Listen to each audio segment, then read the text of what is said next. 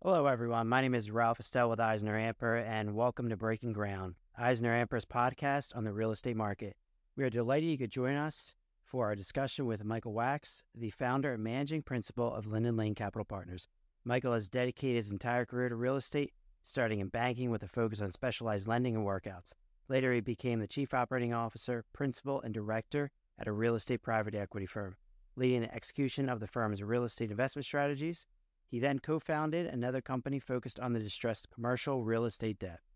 Finally, he founded Linden Lane Capital Partners, where he has spent the last 13 years identifying and executing investment opportunities across the various asset classes nationwide. Michael, thank you for being here. Ralph, it's a pleasure and looking forward to our conversation.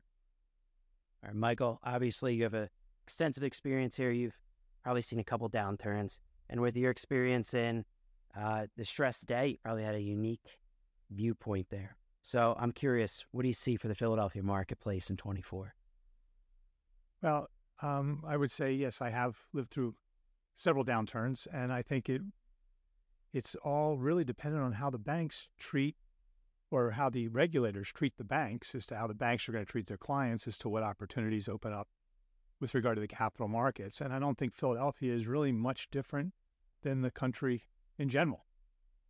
Uh, we've had a number of clients who wanted to make investments in Philadelphia and unfortunately haven't been able to find any opportunities over the past couple of years. And mostly because the sellers are kind of holding on to that high watermark uh, valuation that they had pre pandemic and are unwilling to discount prices. Do you think the prices will start to come down? Um, that's again dependent on how the capital markets treat the investors because investors are looking at their investments as a return on a risk adjusted return and as in real estate is an alternative investment vehicle. So it really depends if there's going to be capital available to them or they have to use more capital as a result. If they want the same return on their equity, it's going to go up unless they can leverage things higher. Um, yeah, I just want to drop back when you talked about Philadelphia. I mean, there's a whole bunch of other factors besides the capital markets. And I, I didn't really say that, well, Philadelphia is different. And I talked about capital markets. I'd also say that, you know, Philadelphia has a significant supply of multifamily coming online this year, which will impact that. We've also got a very high vacancy rate in the office sector, which we have across the country. But I think there's a number of other structural factors outside the capital markets that will impact where the opportunities are and who gets to benefit and who loses from those opportunities. With the amount of multifamily coming online, do you, you think we're kind of getting to the point where we're oversaturated, especially since if office buildings are, are empty, those jobs really aren't aren't here anymore. Is there a reason to be in Philadelphia? Well, I think the question is, what does oversaturated mean? I mean, we have, if we just talk about housing, no. I mean, this country is short supply of housing. And while it has been easier to get entitlements and, appro- and, and approvals to build housing in Philadelphia, it's been very difficult in the suburbs. So, you know, when you look at it by a submarket, you might say, well, there's too much product in that submarket. But with multifamily, it's very simple. The leases are, you know, a year, but they're really, in a sense, almost like month to month. So as the market demand increases, rents go up. As market demand drops or supply increases, okay, rents drop. So what's going to happen is they'll fill. It's just they're going to fill at a different price point than what some of the initial investors underwrote as to what they're, you know, and well, which will impact their returns. Your firm has invested in assets via mezzanine financing, rescue capital, and other dis- distressed debt transactions. Uh, what recent trends in both opportunities and transactions have you seen? You're talking about recent trends or just over time? Maybe over time, but especially in the past years. Okay. Well, put it in context. We have always been a value add, value creation shop going over the expanse of my entire career. You know, we moved into distressed debt investing at one point because we saw that was the opportunity to create value. Similarly, back about seven or so years ago, we moved in providing preferred equity and mezzanine financing because as a risk adjusted return, as opposed to buying the fee interest in the property, we came in with equity below us and we were still getting very good, solid returns. But there was a downside protection that there's someone else's equity underneath us to protect us. Um, the market has changed in the last six months to a year. Uh, again, the, the, the, the run up in interest rates, both on a short term basis and on the long term basis, has impacted that financing area that is providing mez or pref equity because it was typically underwritten by us and others who do it as a short term, that is, one to three year timeline, at which point you were going to be refinanced by a permanent loan. And with the run up of interest rates, the permanent loans proceeds aren't sufficient to the underwriting that was done originally to take out uh, that measure pref. And sometimes today, to even take out the original construction loan. So that you know, so that that I don't think the same business model that was applied over the last five years can be applied going forward. So that's um, mezzanine funding and risk capital. But what about the stress debt? Do you see any um, assets kind of coming onto the market where it's just they can't refinance and there's an opportunity to maybe take fee interest in it that at a, at a bargain price? Do you see any of that? Well, no one knows what a bargain price is until it's a valid point. Years later, when you go, they look back and they go, wow, we got a bargain. You know, things trade at a market price. No one is stealing anything.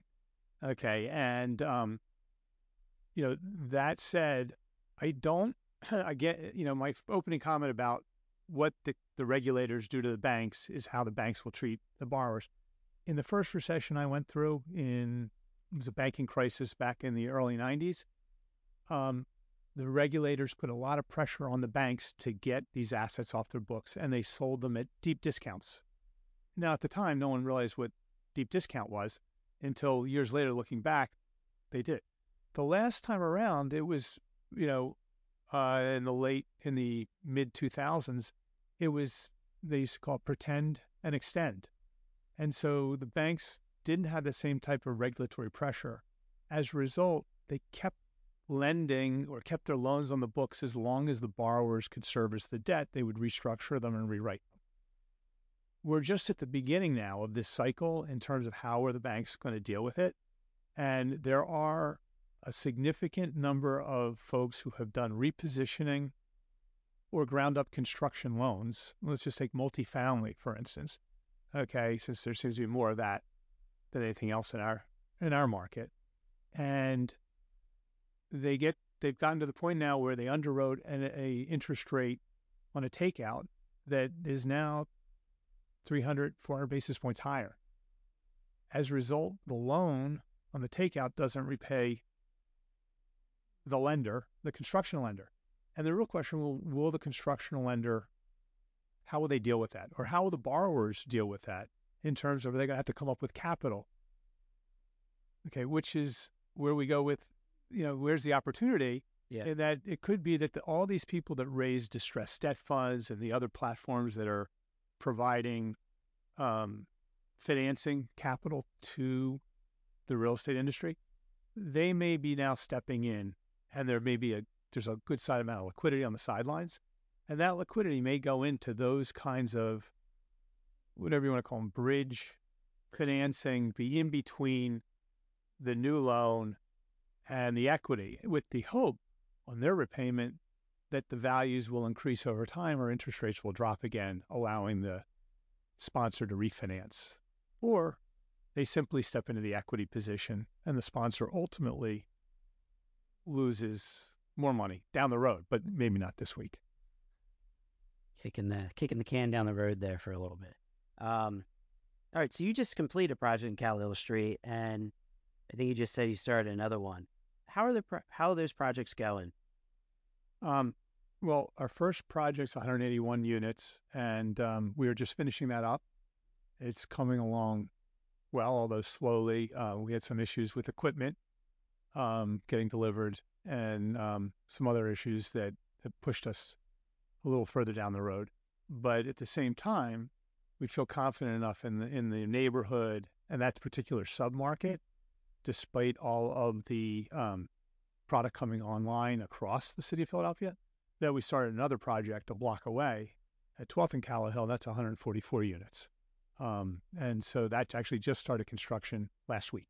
Were there any issues that you ran into that were kind of unique to Philadelphia? I don't know if they're unique to Philadelphia, but in terms of where, because it has a, as a city and developing the city, but I think that um, Philadelphia has a has had a difficult um, it's a difficult process to, to get through. The suburbs are difficult too, but in a different way. In the city, there are rules laid out.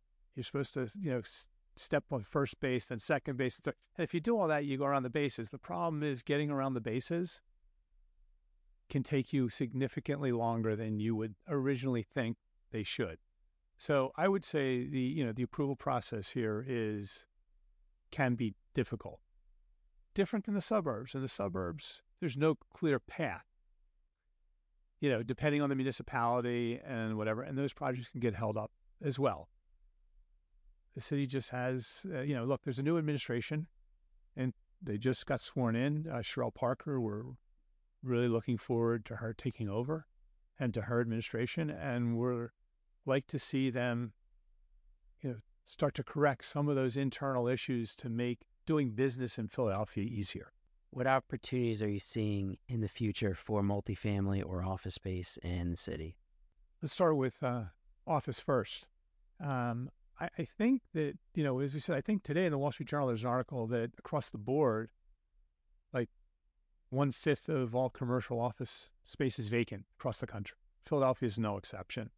Um, you know, and then the region, um, Philadelphia, you know, with the after COVID, et cetera, um, you know, people coming back to the office has been tough. Um, but we've just seen in Philadelphia, you know, Parkway has done a phenomenal job during COVID, actually before COVID, after, sorry, they started after COVID, building a new office building for Morgan Lewis. Okay. And then they just started a second office building for Chubb.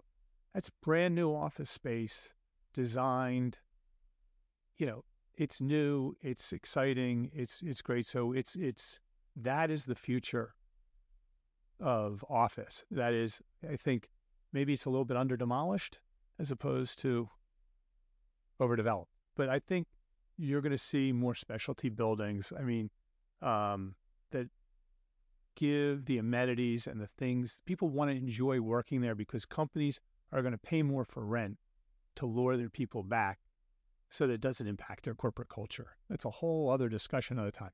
The the on the the red on the multi side, there's a lot of product coming along this year. I don't think that there's a lot of opportunities for other people who have not broken ground to build new this year, but I do think that there will be a lot of opportunity for value add uh, investors to take over projects from other um, sponsors who, like I said, underwrote to a different you know, world and there's been a paradigm shift and they now will have to get out.